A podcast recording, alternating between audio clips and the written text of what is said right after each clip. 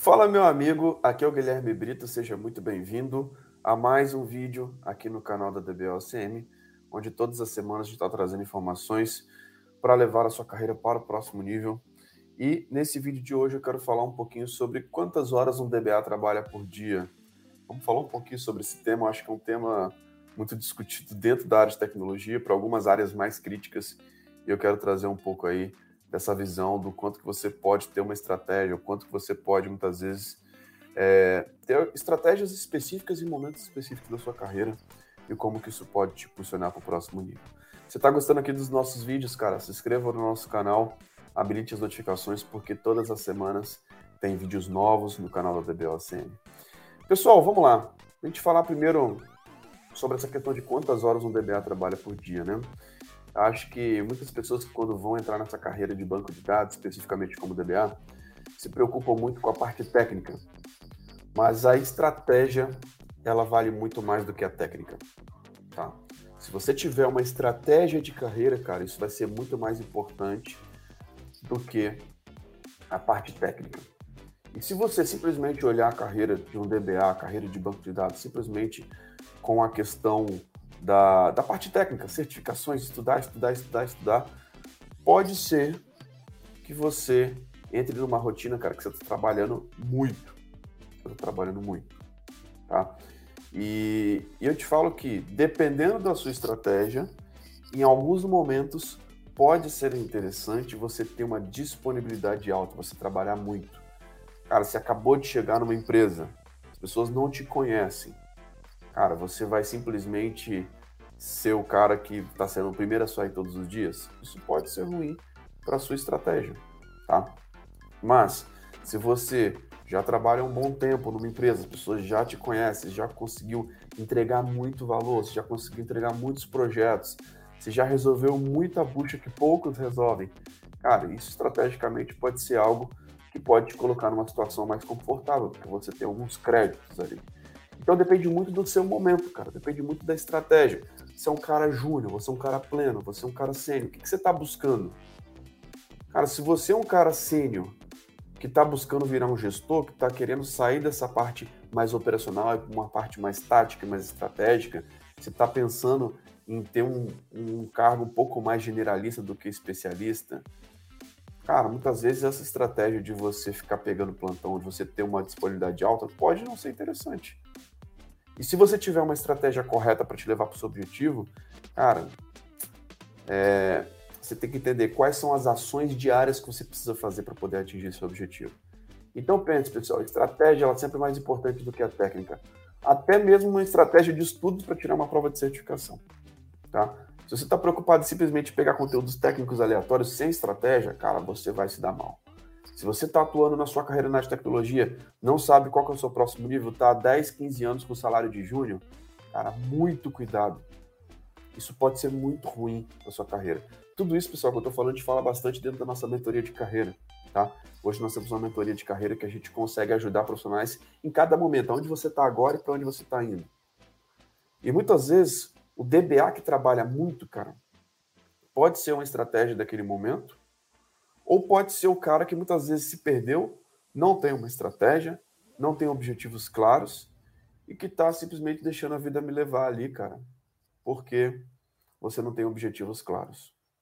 Porque muitas vezes você não está atendendo alguns requisitos em outros pontos e muitas vezes a única forma que você é útil para uma empresa é pela quantidade de horas, é pela disponibilidade. E muitas vezes você precisa entender quais são os seus pontos que você precisa melhorar para conseguir ter uma boa qualidade de vida, para conseguir você ter um bom ritmo de trabalho. E você muitas vezes não é obrigado, cara. Existem leis trabalhistas. Você não é obrigado a ficar trabalhando 80 horas por semana. Você não é obrigado a ficar 24 horas acordado sem descanso. Não. Mas muitos profissionais, por deficiência em numa parte técnica, deficiência numa soft skills, acabam caindo nessa rotina e não conseguem enxergar o que, que está errado para isso estar tá acontecendo. Como que isso pode mudar? Como que você pode ter uma estratégia de carreira? Como que você pode ser um profissional que consegue trabalhar oito horas por dia de forma normal? E muitas vezes remoto, de forma flexível ainda. Tá? Existe uma estratégia para que você consiga atingir seu objetivo. Eu quero contar um pouquinho sobre como que foi a minha rotina depois que eu me mudei para São Paulo em 2014, fui trabalhar seis anos dentro da Oracle. É, dentro da Oracle, tem um, mesmo antes da pandemia, sempre houve esse, essa flexibilidade de horário de trabalho, assim, né, de você estar tá no escritório ou não, tá? Então, cara, o mais importante é você realmente entregar os projetos, deixar o cliente satisfeito e não ter pendências da sua parte. Mas teve ano na Oracle que eu fui uma vez no ano almoçar com meu chefe na Oracle no escritório de São Paulo.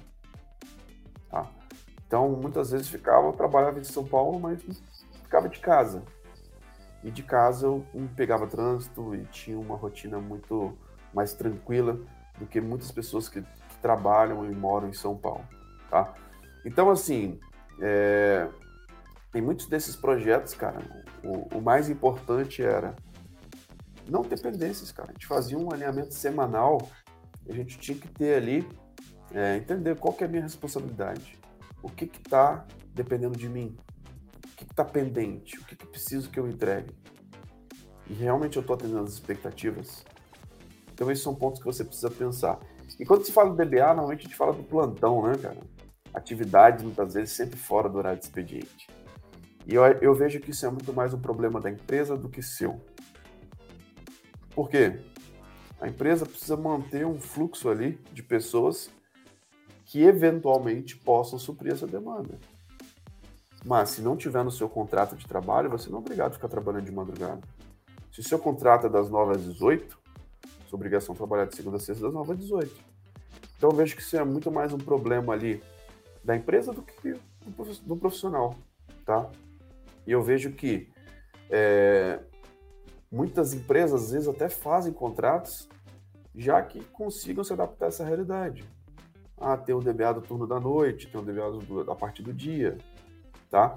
E quando a gente fala dessa questão de horas, cara, um DBA nada mais do, do, é do que um profissional de tecnologia que tem que cumprir ali é, 40 horas semanais. Tá? Então, você precisa entender que muitas vezes o que faz o profissional é, cair numa rotina que está trabalhando demais, está trabalhando excessivamente, é muitas vezes alguma deficiência ou na parte técnica de hard skills ou na parte de soft skills, a parte mais comportamental.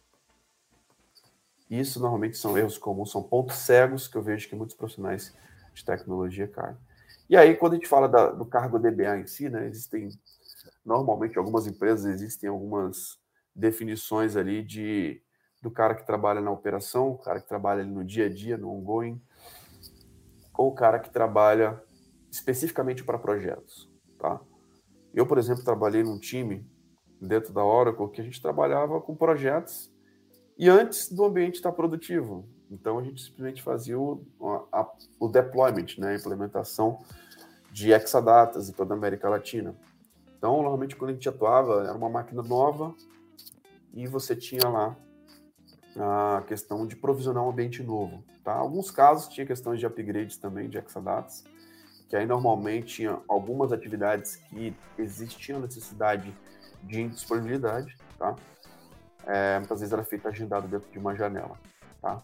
E aí verificava quem tinha disponibilidade ou não para poder executar esse tipo de atividade, tá? Então, assim, é importante a gente pensar também um, um outro nível, né? Alguns anos atrás, banco de dados em si, existiam várias atividades que necessariamente precisavam ser feitas com parada. Por quê? Os recursos de alta disponibilidade, disaster recovery, eles não eram tão eficientes quanto hoje. Hoje, essa base do on-premise dos produtos de banco de dados, eles são a base para poder ser utilizados em cloud. Depois do Exadata, cara, a gente vê muito menos problema de hardware, de, dessa parte de infraestrutura. E toda a infraestrutura de um Exadata, por exemplo, ela, ele é baseado em alta disponibilidade. Então você tem duas placas de rede, você tem vários DB nodes fazendo um Oracle Hack, você tem duas PDUs, você tem é, redundância dos discos, então você tem redundância em todas as camadas. Então hoje a área de tecnologia, cada vez mais ela está preparada para você não precisar tirar tudo do ar, ter, uma, ter um momento de parada e precisar fazer só de madrugada. Hoje, muitas atividades que antes a gente fazia de madrugada podem ser feitas durante o dia. Outro exemplo, aplicação de patch no grid. Se você tem uma versão a partir da 19 ponto alguma coisa, você pode aplicar o patch no grid sem parada, cara. Então hoje cada vez mais as atividades até mesmo do DBA, elas estão sendo adaptadas os produtos. A Oracle tem desenvolvido várias questões para poder fazer com que você consiga trabalhar normalmente, sem precisar ficar trabalhando de madrugada. Isso é muito bom, cara, porque esses recursos são as mesmas new features que são utilizadas dentro de cloud, que são utilizadas dentro da Oracle Cloud, são utilizadas dentro do Autonomous Database. Então você precisa entender que se você tem o conhecimento, se você está atualizado, você vai ver que muitas coisas não precisam de você ficar de madrugada trabalhando, tá? Alguns casos muito específicos, muito críticos, podem ser feitos dessa forma? Podem. Se você tiver uma estratégia de alta disponibilidade com disaster recovery, por a arquitetura MAA, por exemplo, você pode começar aplicando um patch pelo DR, pelo, pelo standby, cara. Então, você começando pelo standby, cara, você consegue ter a tranquilidade de pegar um ambiente que muitas vezes é um ambiente de contingência, aplica o patch primeiro, faz uma virada switchover, que são coisa de minutos, tá? Depois disso, você consegue fazer o outro site. Então, existem várias estratégias que, se você tiver o conhecimento, você consegue cada vez menos trabalhar em horários de madrugada, trabalhar fora do horário expediente e ter uma rotina normal de profissional de tecnologia. Claro, banco de dados é muito crítico. Alguns casos vai existir essa necessidade, alguns casos bem específicos, mas cada vez mais eu vejo que a área de tecnologia está preparada. Mas o que eu queria trazer aqui para vocês como dica importante? A estratégia ela é mais importante do que a técnica. Muito cuidado se você está muito preocupado com certificação, certificação, certificação e está sem uma estratégia de carreira. Muito cuidado se você realmente está entrando numa rotina que está trabalhando muito e, cara, essa rotina está te consumindo bastante. Muitas vezes está faltando uma estratégia, está faltando um posicionamento. Tem vários pontos que podem ser melhorados que você deve implementar dentro da sua carreira para que você consiga ter uma qualidade de vida boa. Mesmo com banco de dados, dá para você trabalhar de uma forma bem tranquila.